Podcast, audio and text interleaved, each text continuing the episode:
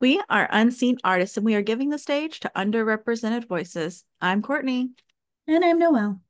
And join us today as we dance our way into this brand new Broadway play, How to Dance in Ohio. It is about seven autistic children who are in a group autistic counseling setting, and they are putting on a formal dance to further their social skills and relationships with people. So they're not all children. They're not all children, but they are, I think they're youths, young adults. Because the one has like a steady job. Yeah, and she's 22 in the documentary. They're younger adults. So it premiered December 10th of 2023 and we have found out today that it will be closing February 11th. Is that what it said?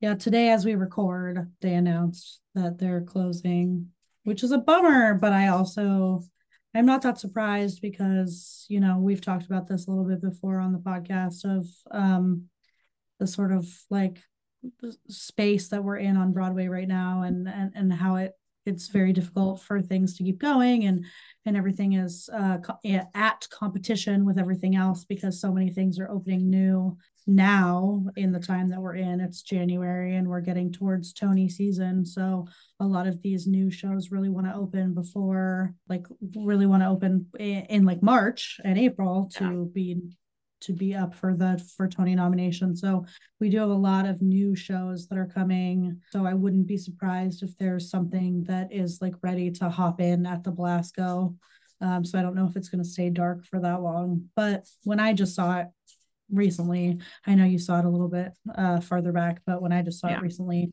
it was unfortunately very empty in the theater.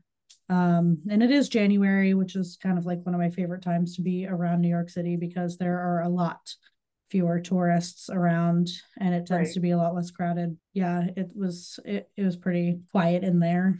Yeah, but also this was the second show on Broadway. I saw this I saw two shows on Broadway this week and they were both really full. So that is yeah, that's true. It and it does depend on the show and yeah, and there's a lot of things. I we'll we'll get into it, but I think that there are probably a few reasons why yeah the show was a little bit uh quieter, emptier, yeah, than some so, other ones that we've seen recently. It is indeed closing February 11th. Um, so you'll have like a week to see it when this comes out, week and a half, something like that, maybe two weeks. And so do your best. It's at the Belasco. Check it out. Beautiful out. theater. Beautiful, Beautiful theater. I think it's the theater I've seen the most shows in now because this is my fourth see at the Belasco. It is the show, or it is the theater that, well, I guess I wouldn't say worked in the most because the Lena Horne Theater is the one that I worked in for the longest. It was definitely the most fun theater I think that I worked in was working at oh, the Belasco every single person that I worked with at the Belasco is just is just a wonderful, wonderful person. I've I've I I didn't work with a single non a wonderful person uh when I was working there. So that's really well, I will nice. say two of the four tickets I got were comped. So that also helps me see more things there because it was the theater across from the bar. Because Girl from North, you got us tickets too when you were working there. Oh, yep. And then I got tickets for How to Dance um, from from the bar. So mm-hmm. that was nice. Um, yeah, so it is the Belasco Beautiful Theater. It was the playwright is Rebekah Greer Melocik. I tried very hard to look up how to pronounce her name and could not find it. So I think I did it right. It's it's M E L O C I K Melocik or Melocik is what I would assume. She also wrote the lyrics for the show, so she's playwright and lyrics. She is she has another show called Ringer that is that came out in 2015, but not to Broadway, just came out and had some like local runs. And she is New York based, but other than that, she has not doesn't have a lot of other credits right now on Broadway or in theater. Um, however, on her bio, when you look her up, it says she's interested in a, in apocalypses, both global and personal. And I just really liked that. I thought that was nice. So okay kudos. Um, the music was done by Jacob Yandura, who also did the music for her other show Ringer. So they just worked together. I assume a little, little Webber Rice. However, they did that. So those were the playwright lyrics and music. And we did have producers that joined on for Broadway, and it was Paula Abdul and Ludacris. So, oh, what a team! Okay, what a team. Which I'm also seeing. I feel like more often lately. I don't know if that's as normal as like that you're seeing these hit musicians join on as producers, but like Alicia Keys is currently on as producer for um Hell's Kitchen. And I feel That's like I saw another one. musical. Oh, it's her musical. Okay, yeah. so she's not just like joined on as producer. Well, that's good. That makes more sense. Right. Um, someone else was in another one. I can't remember what it was, but yeah, I've been seeing a lot of um a lot of that lately too, and I don't know if it is um if it is a new thing. Um, my guess is not.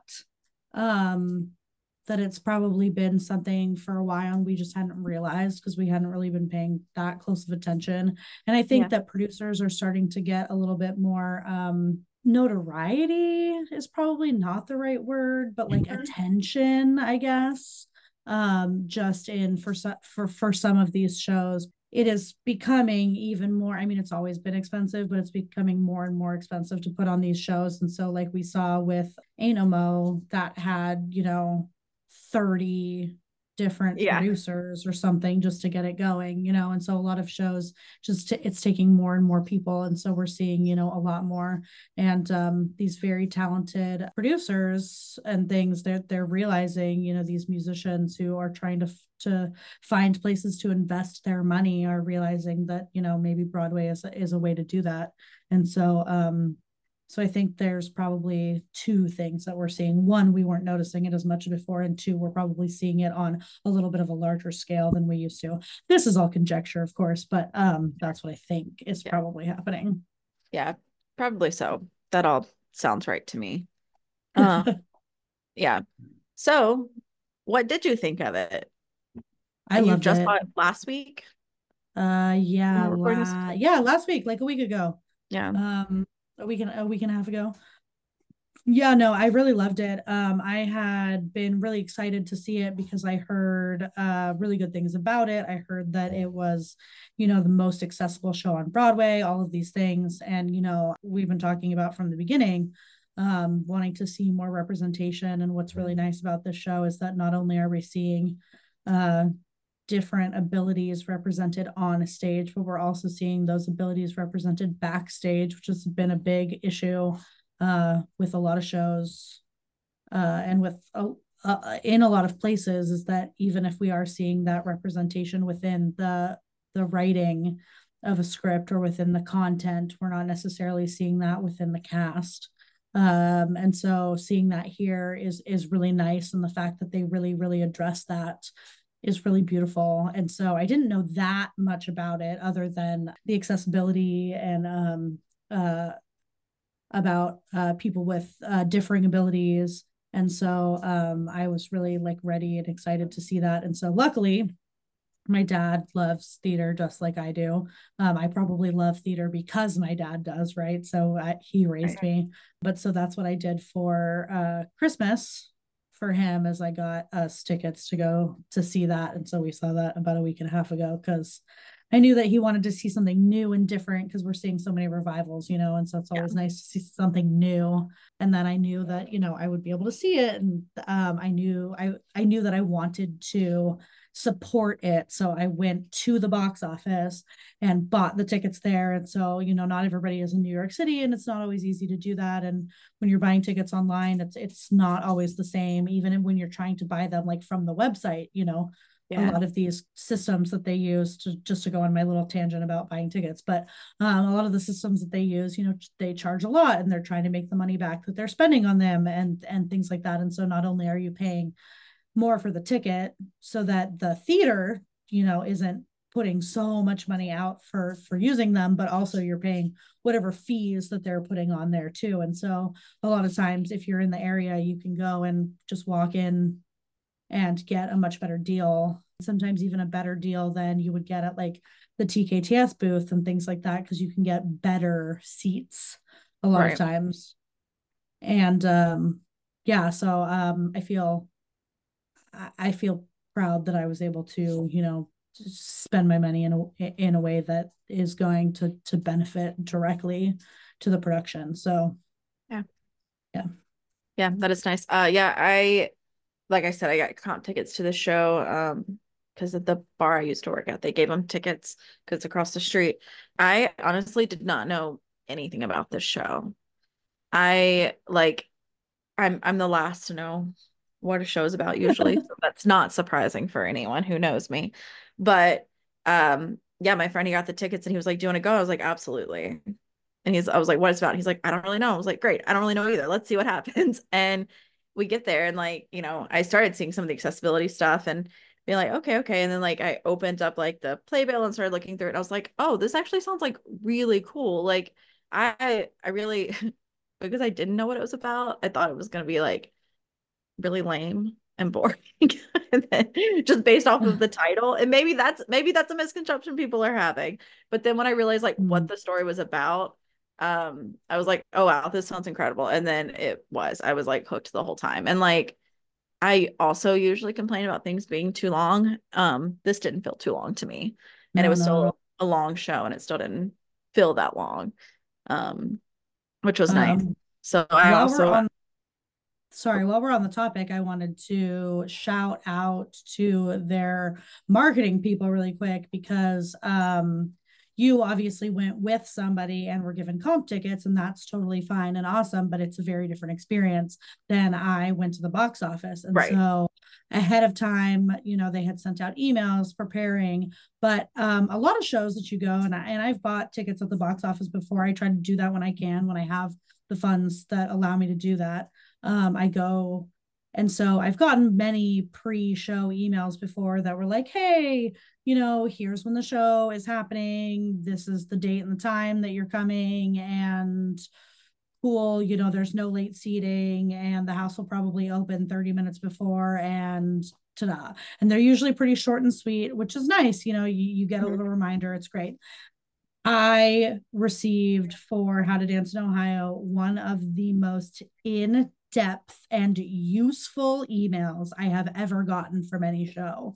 Not wow. only did it say, you know, the accessibility resources that we'll go into in a little bit, like specific to this show, but they told you where the restrooms were. They told you exactly where the theater was and how to get there from different areas. Um, where the concession where like the bar and the um, merch stands were it in the theater um where uh where all of the different like things were so that you would be able to find it and what time the house was going to open. And you know they gave this show a little bit of extra time so that was kind of nice that they gave us you know the show will open you know the house will open by you know x amount of time and um, yeah so it was it was long and very detailed. But for people who you know want to have all of that information or feel better with all of that information it was really really helpful. And like for me i've seen a lot of shows in this space. I've worked in the space. Uh, i know where a lot of the stuff is. But if i had never been to this theater before it was be incredibly helpful because it's telling me exactly where everything is. And maybe you know i'm i'm I'm running late. I'm coming from work. I'm trying, you know, I know I'm going to need to go to the bathroom. I'm going to want to get a drink. And all of these things are already laid out for me. I could make a plan for exactly what I wanted to do um, as soon as I got there. And so that was really nice. And even telling me, you know, where the accessible restroom is versus where the the other restrooms are and and things like that. And so that um, that was really really nice. And so I think that that was an, an incredible job done by this production to do that. And so so yeah, I wanted to give that a shout out just really quick because you know, no show really goes into that detail. Yeah. I don't think I've ever been told ahead of time where restrooms were in a theater. Right. No, I don't I, think so.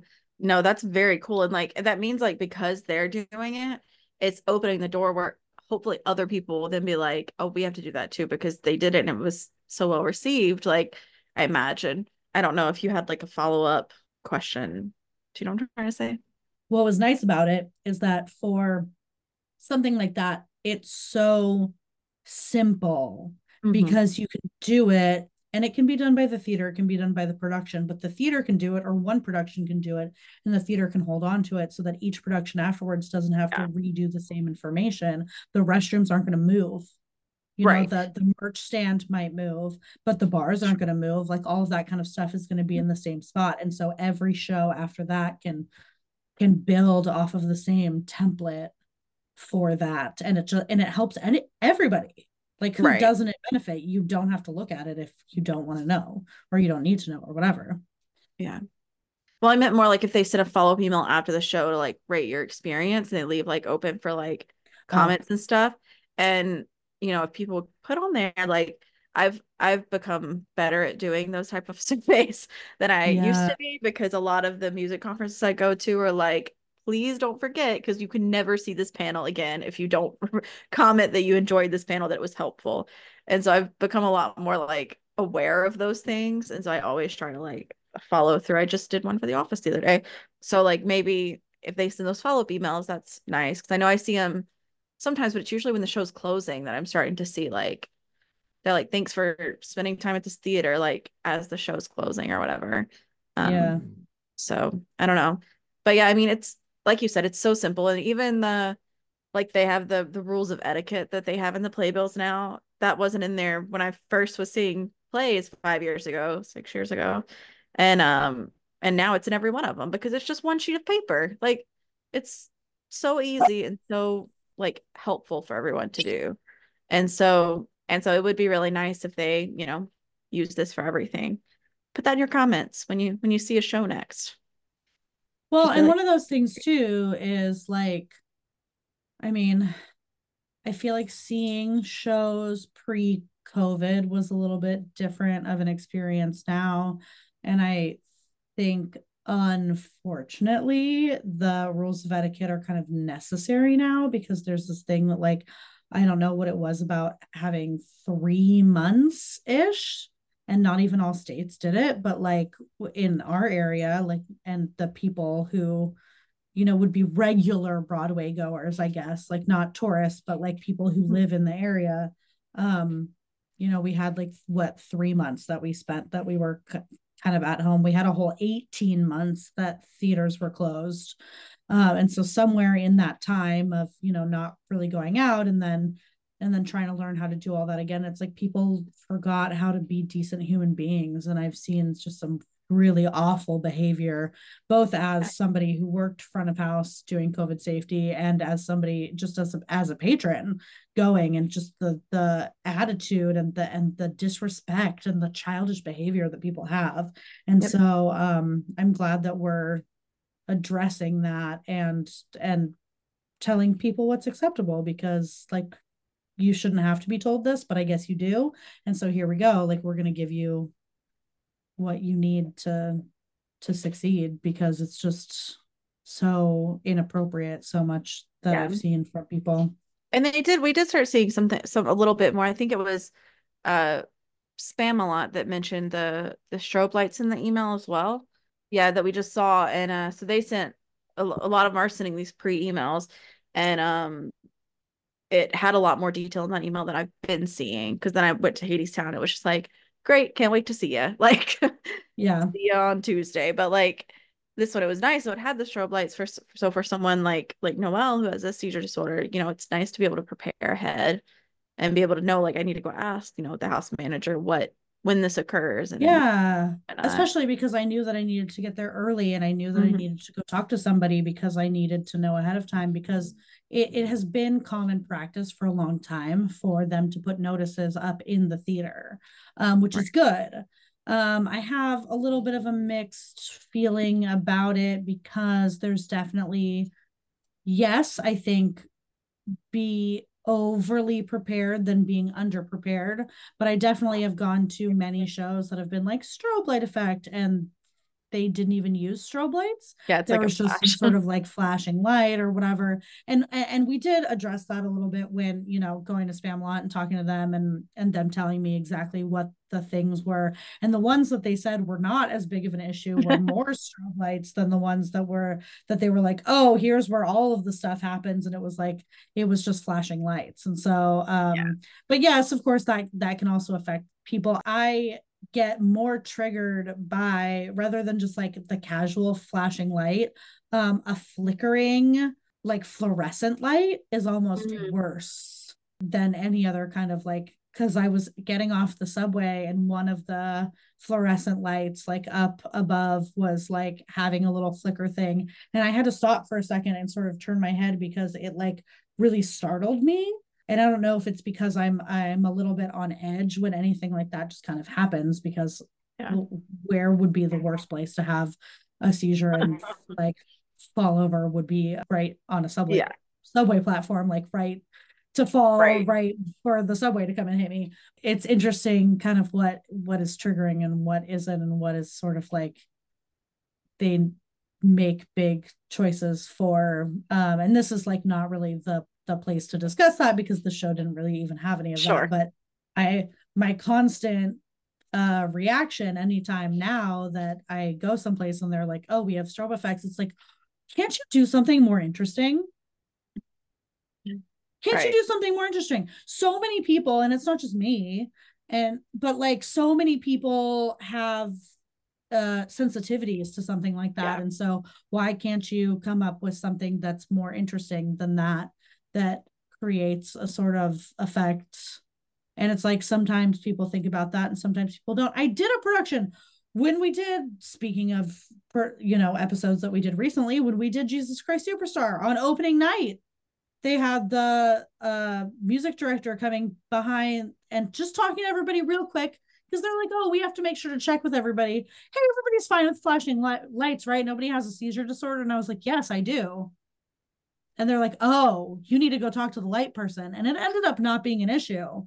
It wasn't strobe lights. It was just some, you know, casual, slowly flashing lights. It wasn't even yeah. like fast flashing. And so it ended up being okay. But it's one of those things where it was like, so everyone's like, oh, that's fine, right? It's fine. And it's like, no, if it's actually an issue, it's not fine. Right. We need to decide this before right now. I was like, right. is this really the moment that this is happening? I'm trying to get ready for the show. And it's like, oh, just, you know, you, you might, might, have a seizure a today. you know? Yeah. In in this show that you've been working on for the past two months or you know, six weeks or whatever it was that we were doing, but it was still like, yeah. So um anyway, that's a tangent that has nothing to do with how yeah. to dance in Ohio, but is the fact that they are so um forthcoming mm-hmm. ahead of time about all the things that are happening. I think that that is becoming a more common thing and i think that is a good thing. Yeah. Um, because yeah there's a lot of stuff that you just don't, you don't know ahead of time. And even like for shows like potus where it was like we had signs in the theater that were like you know recommended for ages 16 and up or something like that and there's other shows that have done things like that but it's like do they put that in the email ahead of time is that right. on the website is it on you know there's a lot of stuff that people could put into a situation that they might not want to be into in because they don't have the information that yeah. they need to make that yeah. decision yeah so kudos to how to dance in ohio for doing that and yeah, hopefully absolutely. it will be a more routine event.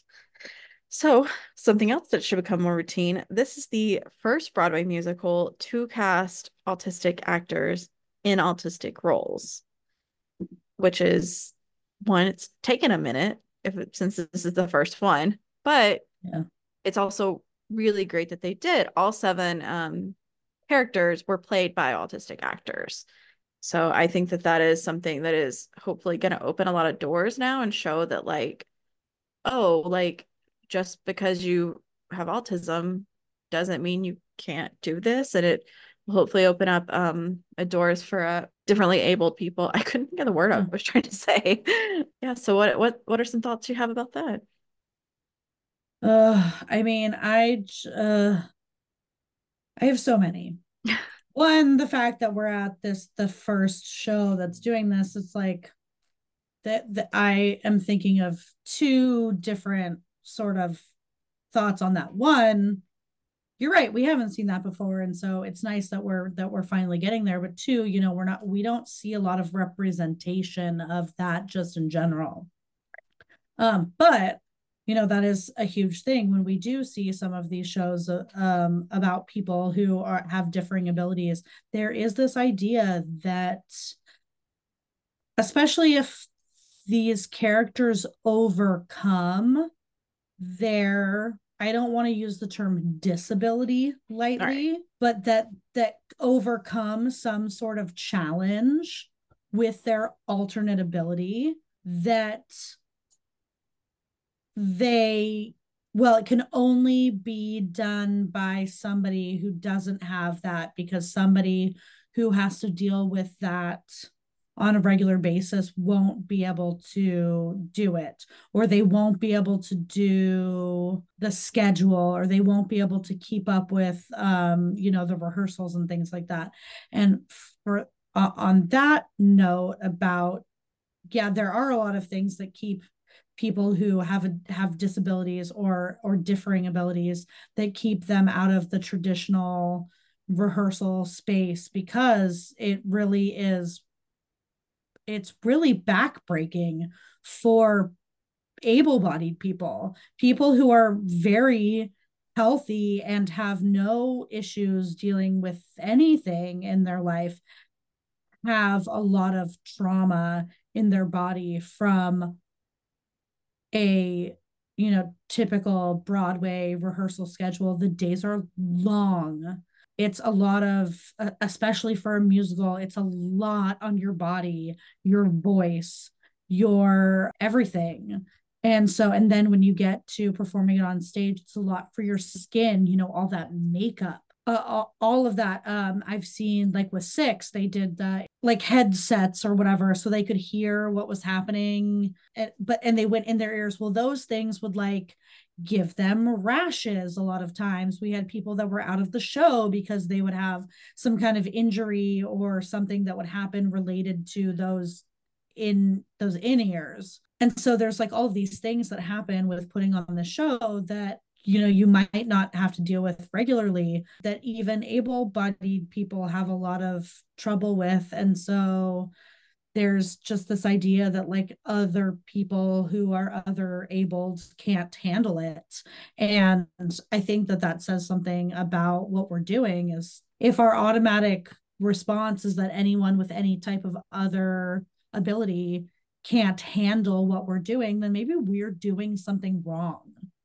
And i already think that the way that we treat actors is already uh, it, it's too much.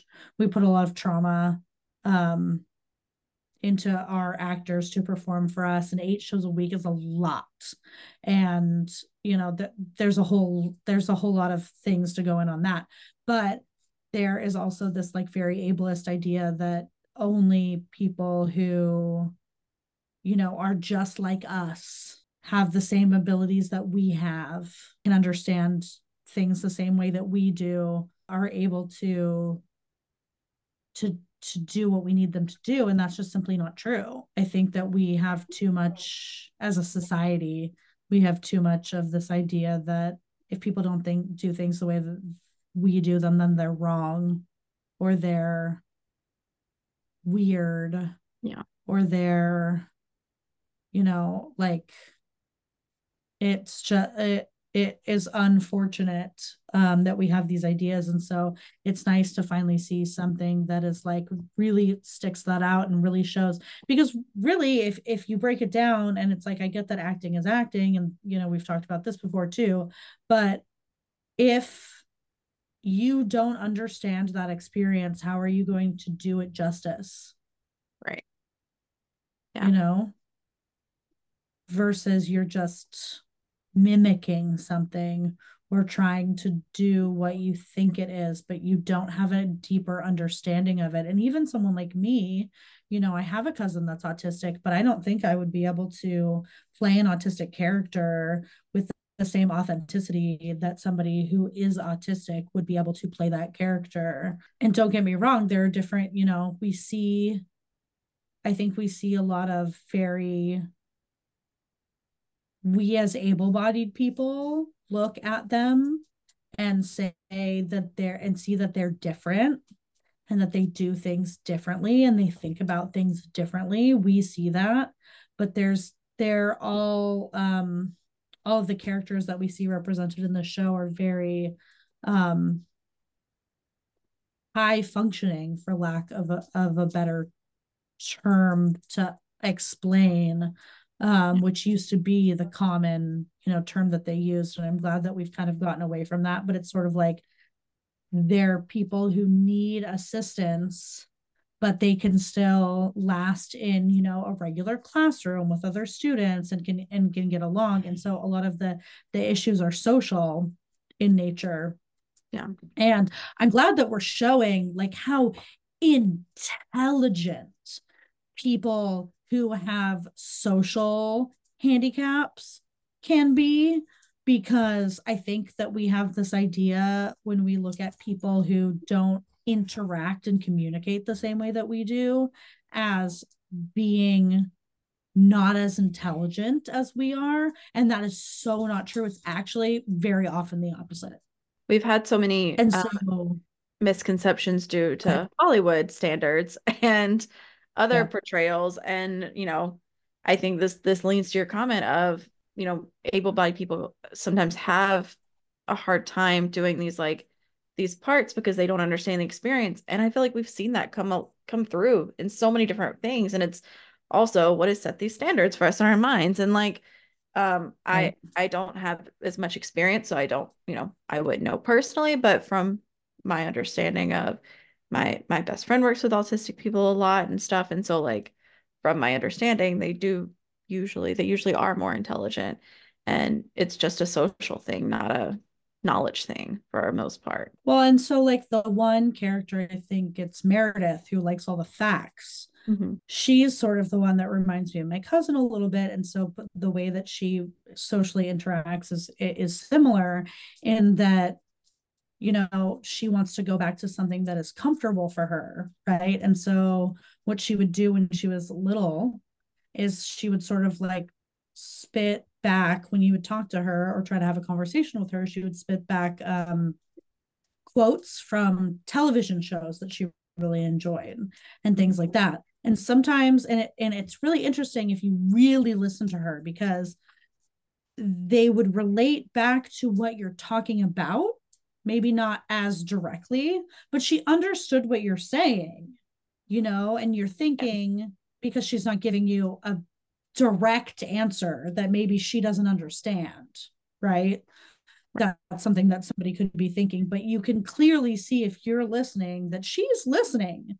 She just doesn't have it, it. It's challenging for her to come up with her own words for those things. And so she finds the closest thing that she can in something that makes her comfortable. And so a lot of times it's something, you know, and they're very, they tend to be people on the spectrum tend to be very um, artistic or scientific or there's something that they really really lean towards are and end up being savants in mm-hmm. that category so that they're so so smart really really high iq in um, almost genius level in some specific uh, topic. And so it's really interesting that we sort of see that in this show too, which I always found really interesting that, you know, it tends to be people with really high IQs tend to have lower social skills. And so if you think about it, this idea that we have with people um, needing to have like high, high social skills, the likelihood that all these people who are like really, really good socially are really intelligent is like actually the opposite not to tell people who are like really outgoing that you're stupid, but like sure. that's not what I mean. But it's like the same, you know, you only have so much bandwidth, right? For right. everything. And so um it's just sort of interesting if you think about it um conceptually. Uh, or at least I find it interesting. No, absolutely. Not only looking at how you know these actors and stuff would need to be for the show and like how they need you know different instances maybe different breaks or different something else like um the theater itself also tries to be prepared for people with sensory issues when they're coming to the theater which i found really cool. That was the first thing i noticed when i walked in. And i was like this is a genius idea. They have cool down booths and they're inside the theater. And so if you need to step away then you can you know someone can go to the cool down booth take a break and then go back to their seat. And they're not really you know interrupting the show. They're not interrupting anyone else but it helps them kind of like deal with whatever their you know whatever sensory thing they're they're having right then. Um, i've never seen that in another theater. Um, i'm hoping it becomes a little more common. Again another thing that i'm hoping becomes more common because of the show. Have you seen any type of well, other like sensory things or? No, so um that's what's really interesting is that I haven't seen it before, but when I was doing um research for my thesis, right, and talking about um, accessibility in theater and diversity in theater, one of the things that I asked, you know, within these theater groups that I'm in is like, when you think of accessibility in theater what does that mean to you? And what what do you see? And i was like i want all perspectives. I want you know if you're a crew member if you're an actor if you're a director if you're an audience member if you know if all you do is go and see shows like what is it? And so there were definitely things that you know i relate to where it was like stop do you know stop choosing strobe lights because you can't think of anything else to do like stop mm-hmm. doing things that that affect such a great number of people um, but also things like yeah like what about spaces where or like sensory friendly performances where gut you know we've talked about this in other mm-hmm. episodes like gunshots would be yeah. muted um or like the sounds wouldn't be and like i don't even really get affected by you know loud sounds um, and bright lights the same way that some people do. But i've been affected in some shows where i'm like oh my god everything is so light and right in my face and so everything is so loud. Like yeah. i feel like i can't get away from it. And so i have heard before people mention things like this of like having sensory friendly performances or having you know spaces where you can go that those things will be like muted out the same way that they have um, you know, special seating when there's an ASL performance of a show or, you know, that are closer to, you know, uh, captioning for a performance and things like that. And so it's kind of cool because I've, I've heard these things before from other people, but I had never seen them in practice. And so this was like the most interesting thing to me because I'm finally seeing something that I've heard from that people have requested before and it's yeah. been something that I've that I've actively thought about because I had thought, you know, if unseen artists ever had a theater space, you know, what would we be able to do with it and what would we be able to do to make things more comfortable for people and you can never please everyone you know not not everything is always going to be for everyone but being able to have different performances that can cater specifically to different people, you know, that makes a difference. And so I think that they are really starting, they're really doing something important here with what they're trying to do and what they're playing with. And I think that um, they're also showing how easy it can be implemented.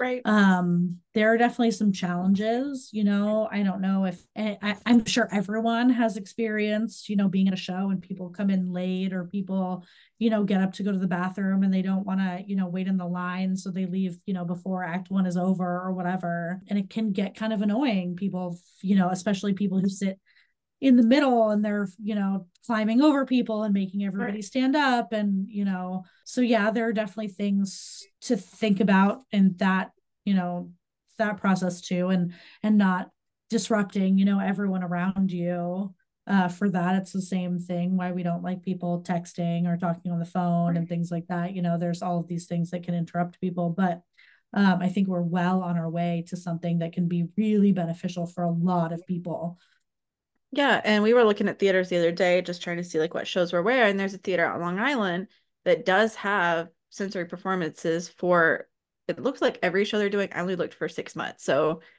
you know, within that six month time frame though, every show that they had, they had like at least one sensory performance a week, which is very cool. And, you know, and they're also like an education theater. So maybe that was why they like are yeah. thinking it through more. It's a little um newer, maybe. I don't know.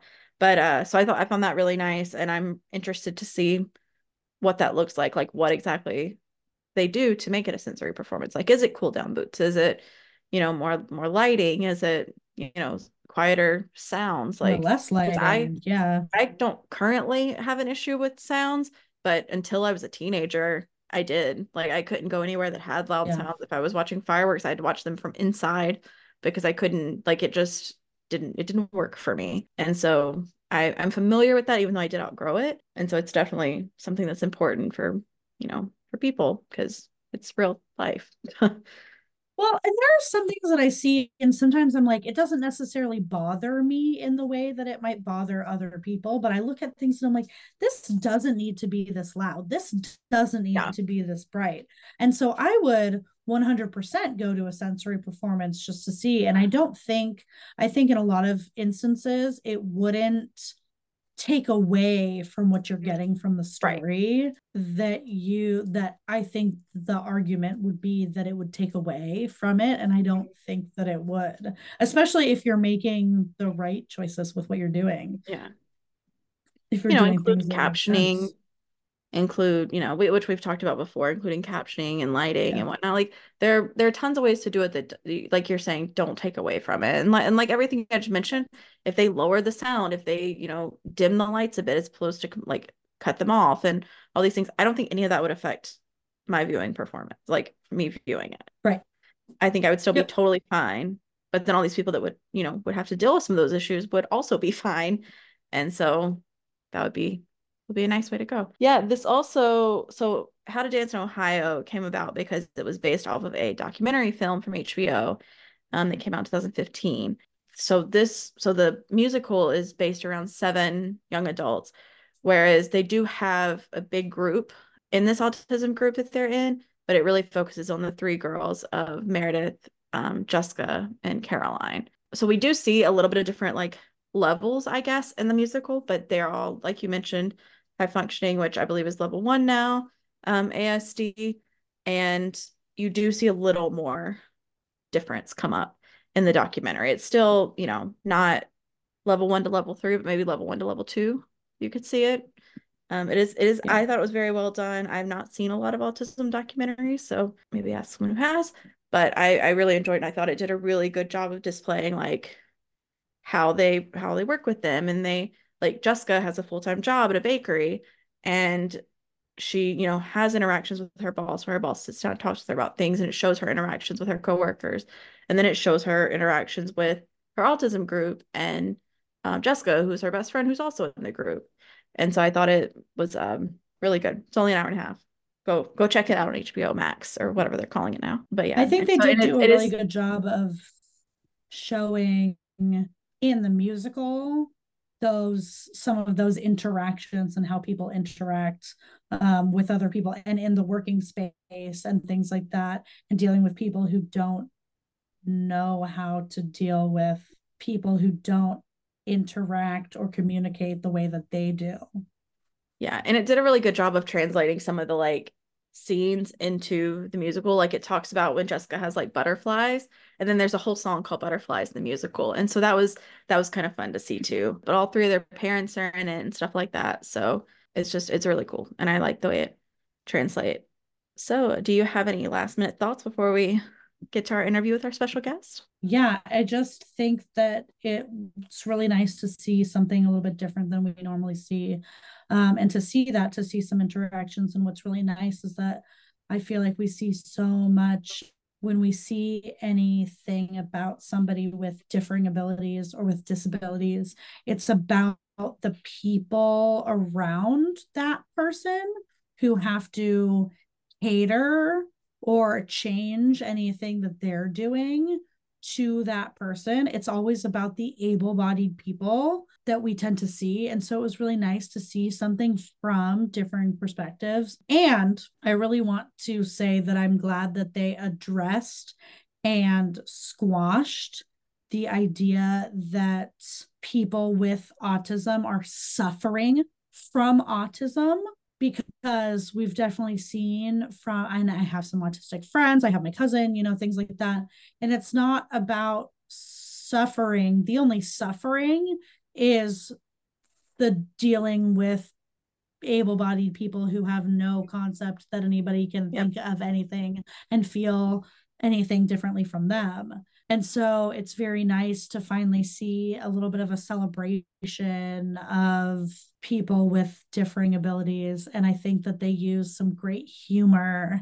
Uh, what they did well is showing the parallels between some of these people, like the doctor and his daughter, yeah. who are, you know, regular able bodied people, and how they are dealing with a lot of the same issues, even socially, or you know, with um, their passions and uh, their passion projects and things like that, like the one girl with dance, and how it parallels, you know, what a lot of these autistic people are also dealing with. And so it's like, I think that there's this idea that a lot of people have in our society of like an us versus them, or not even an us versus them, but like we have this over here and they have this over here.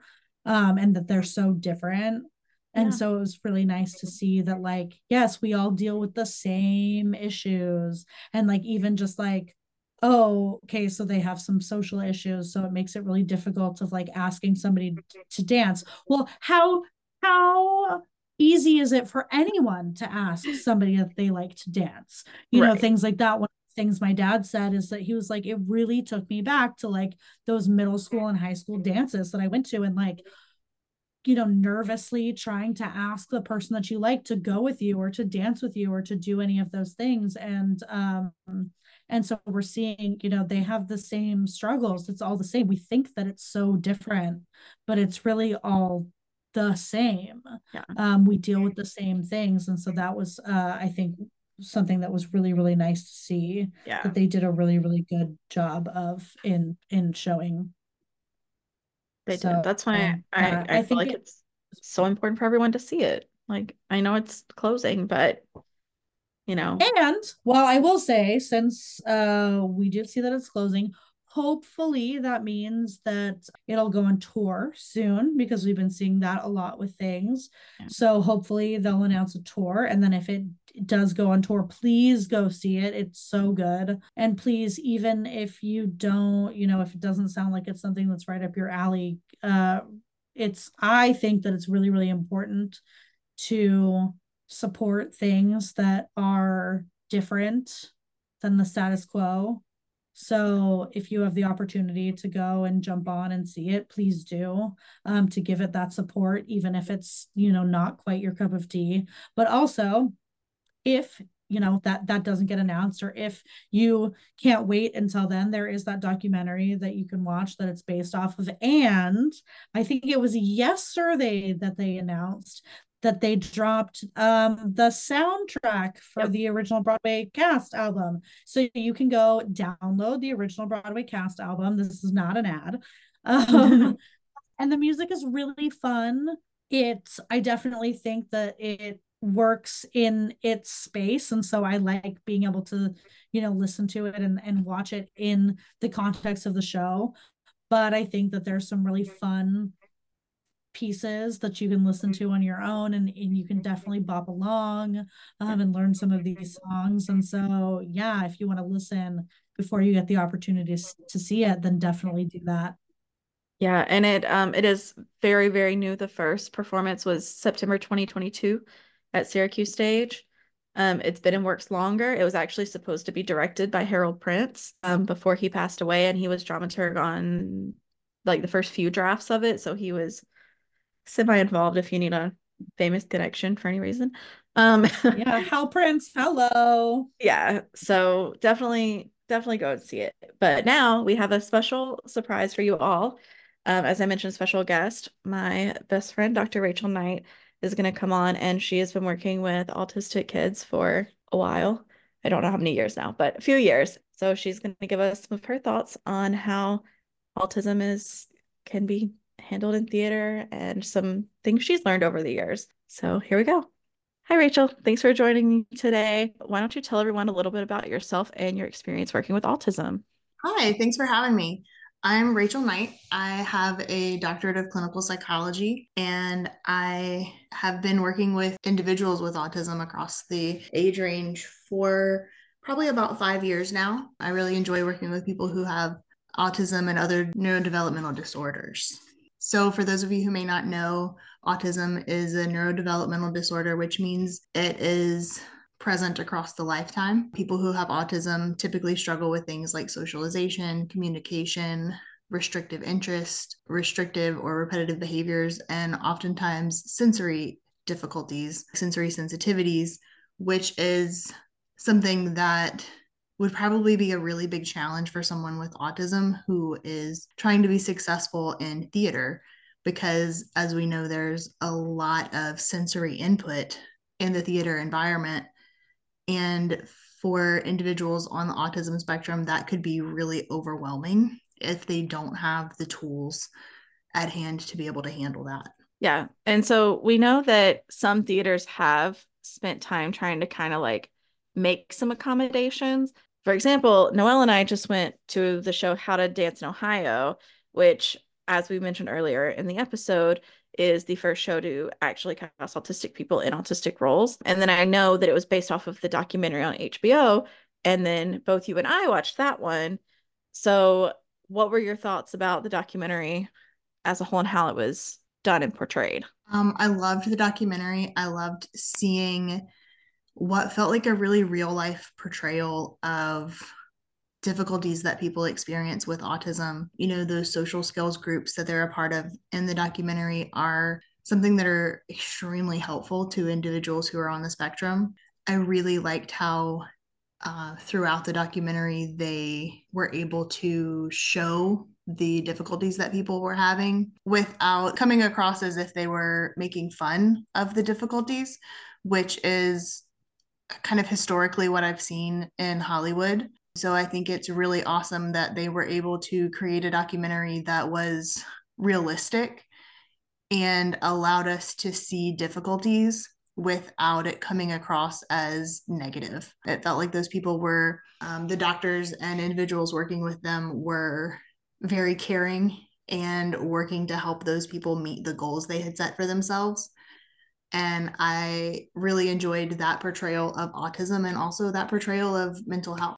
Yeah, I think they did do a really good job of it. And they did it very similarly in the musical version as well, as they made sure that it was respectful. And one thing that they did a little bit different in the musical that wasn't in the documentary, at the very end, the doctor who's put on this big production, this big dance for them, is interviewed in the newspapers, is interviewed on the radios, and then they have to come through it. And he's like, this isn't about me. Like they make a point to like call him out as like a hero and do all this stuff. And he's like, this isn't about me. And this is where a lot of the focus goes wrong. And I thought that that was really cool. And I mean, they didn't do that in the documentary, but I don't, they didn't need to. But it also was cool that they kind of called that out in the musical as well to make sure that people, you know, actually saw it for what it was. And they were like, it's not I'm not a hero because these people are just people. It's not like I've saved them from anything, you know? So those social skills groups are really about helping people get the tools that they need to be able to be successful in their environments. So it's not about us as healthcare providers. It's mm-hmm. about helping the individual be able to succeed and whatever that looks like for them. It was very cool. Um, it is leaving Broadway in two weeks.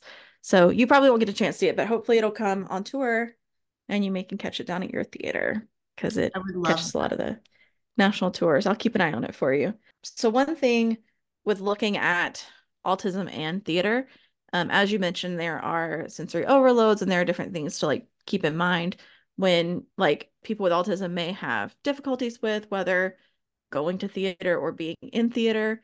What are some things that you think could help accommodate like actors who are autistic who want to be in like a Broadway production? Yeah, so um, I I do a lot of work trying to help people find accommodations to be successful.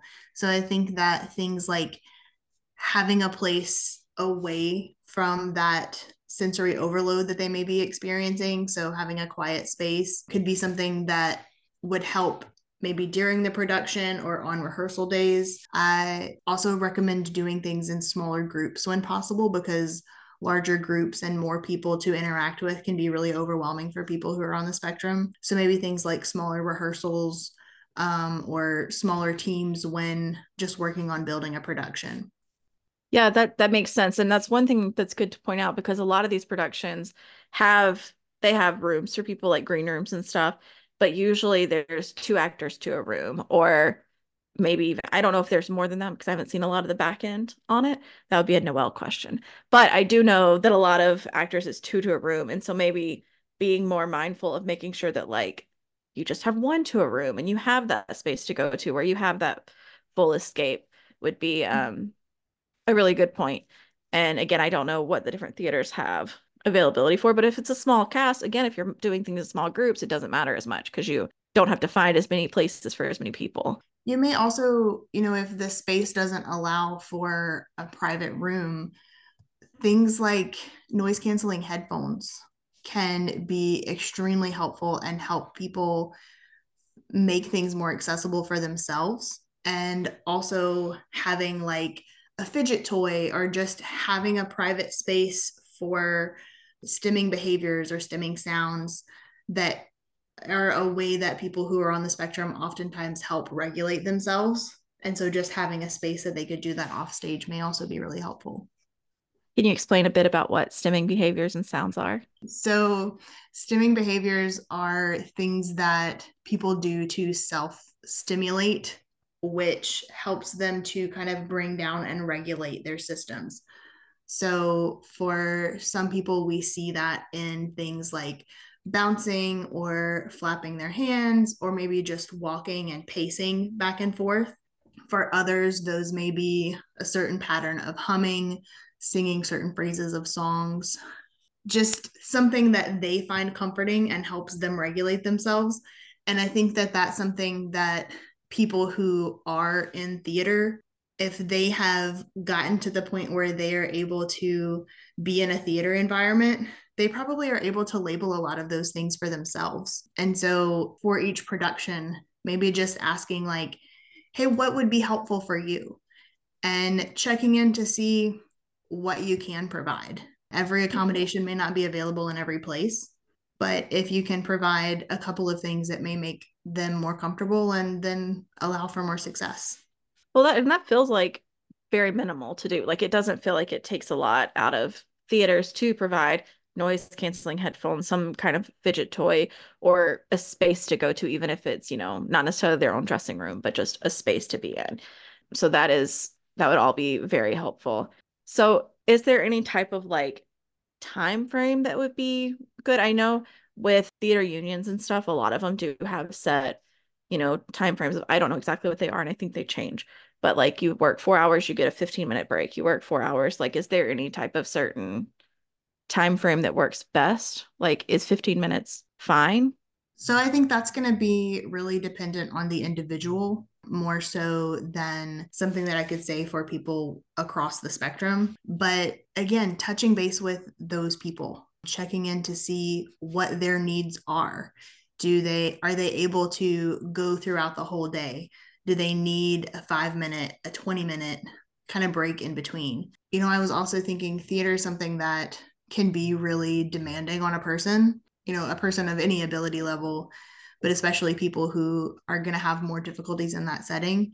So perhaps even having more than one person for the role so that they maybe aren't having to do a show every day or even for some things maybe more than one show in a day but would also still allow them to be able to participate in broadway yeah and a lot of like theaters will do like swing positions and stuff but again maybe just one swing's not enough. And like we saw specifically during covid the stage production of six they ended up starting shipping people in from dc and from the tour because they just ran out of people. And so maybe just having more kind of on staff in general anyways would be easier for everyone regardless. So some things we're looking at is what about like not being in the show but going to the production? So at how to dance in ohio this is the first time I saw it. We've already talked about a little bit on the show, but they have these cool down spaces and they basically look like photo booths that you can go into in the middle of the show. You don't have to wait till like intermission or anything.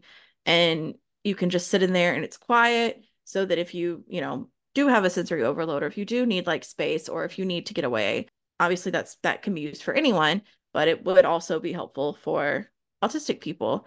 Is there anything else like for someone going to a show that might be more helpful?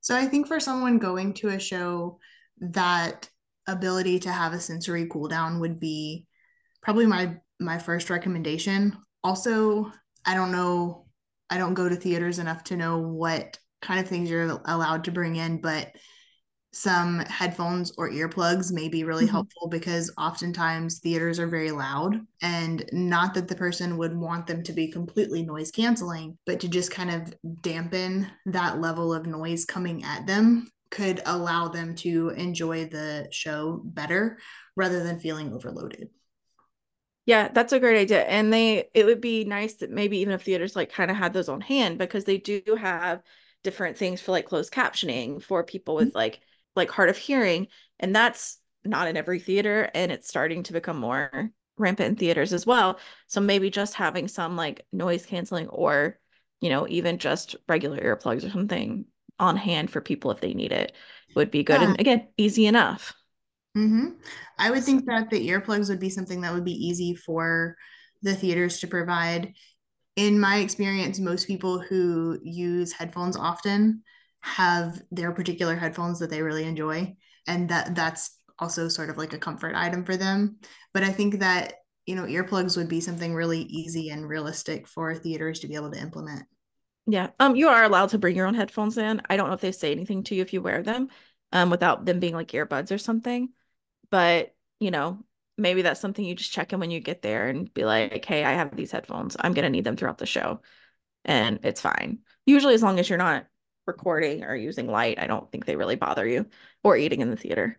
So there that would probably be fine anyways. But yeah, that's that's good to note as well. One thing I also thought about that might be helpful is if there was like a mental health professional like on the premises because they do have if there's very intimate sets they have intimacy coaches and they mm-hmm. have like different people to deal with different things like that and so it might be helpful to have someone who's more familiar in the mental health space to be on set for for the actors and i don't know if that's something you've seen in your field at all or if it's just So I think it's awesome that more and more professions are becoming open to coordinators of different kinds, especially mental health care. I know it's kind of a bias for me, but I think mental health care tends to be pretty unrep- pretty low representation.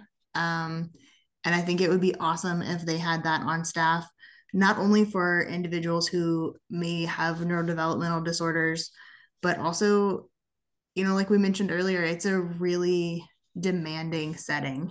Um, and having someone, even if it's just to help calm down or help cope with really stressful situations, could be really helpful in the theater environment as well. Yeah, and I think I think they have stuff like that on film and TV for like horror sets, you know, like grief and trauma counselors. And I don't know if I just haven't heard about them or if they're not there, but I don't hear about that a lot in theater. And it's like, well, what if you're doing something that's, you know, traumatic or horror in theater? Why don't you have the same opportunities offered to you as you would or film and TV? Especially because this is in my in my opinion, this is more demanding because you may shoot a 12 hour day, but then you don't shoot that scene again. This one you're doing every day for Yeah. a year. It could be like, you know, you never know how long it's going to be that you're doing this show. And so it feels like it would be good to have on hand. Anyways, but yeah, so that was really helpful. Thank you for telling us about all of that. Is there anything else you think that the theater community should know or just people need to know and understand more about autism? We discussed a bit about how the spectrum, how there is a spectrum and it does differentiate and a lot of the terms have changed and stuff. Mhm. But yeah, autism autism is a spectrum and it's a pretty broad spectrum. The different symptoms can be you know, you can have a really high presentation of symptoms in a certain area and really low in another, and that changes person by person. I think that oftentimes people who are aware of their diagnosis or are have gotten to a point where they are able to function in in daily life are able to tell you some of the things that help them to be successful. And i think that that can be one of the biggest takeaways for people who are not as familiar with any disability. Just asking what what would be helpful for you and seeing if you can make that available.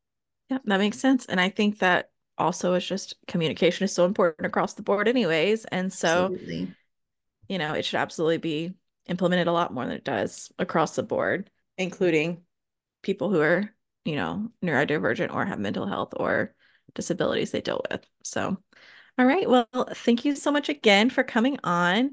Again, Dr. Rachel Knight. I hope that it that How to Dance in Ohio goes on tour and I hope it comes to your city so that you get a chance to actually see it on stage as well. Yes, I would love that. Thanks so much for having me.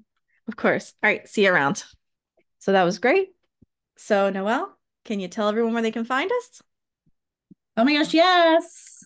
You can find us wherever you listen to podcasts, obviously, but you can find us wherever you social media your socialness. We're bad at it. You can find us at unseenartist.org, Twitter, Instagram, Facebook, TikTok, all of those places. And you can just hit us up on our website if that's easier. We link to all of our social media from there too, but it's unseenartists.org.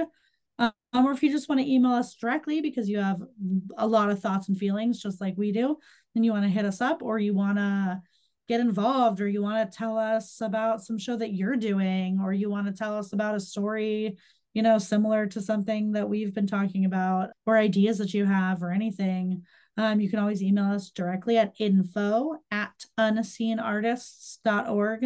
Uh, we are available and we want to hear from you. So please hit us up. Um, you can also find us on Patreon, support us and and help us keep going and and spreading the uh, the good work that people are doing with shows like How to Dance in Ohio.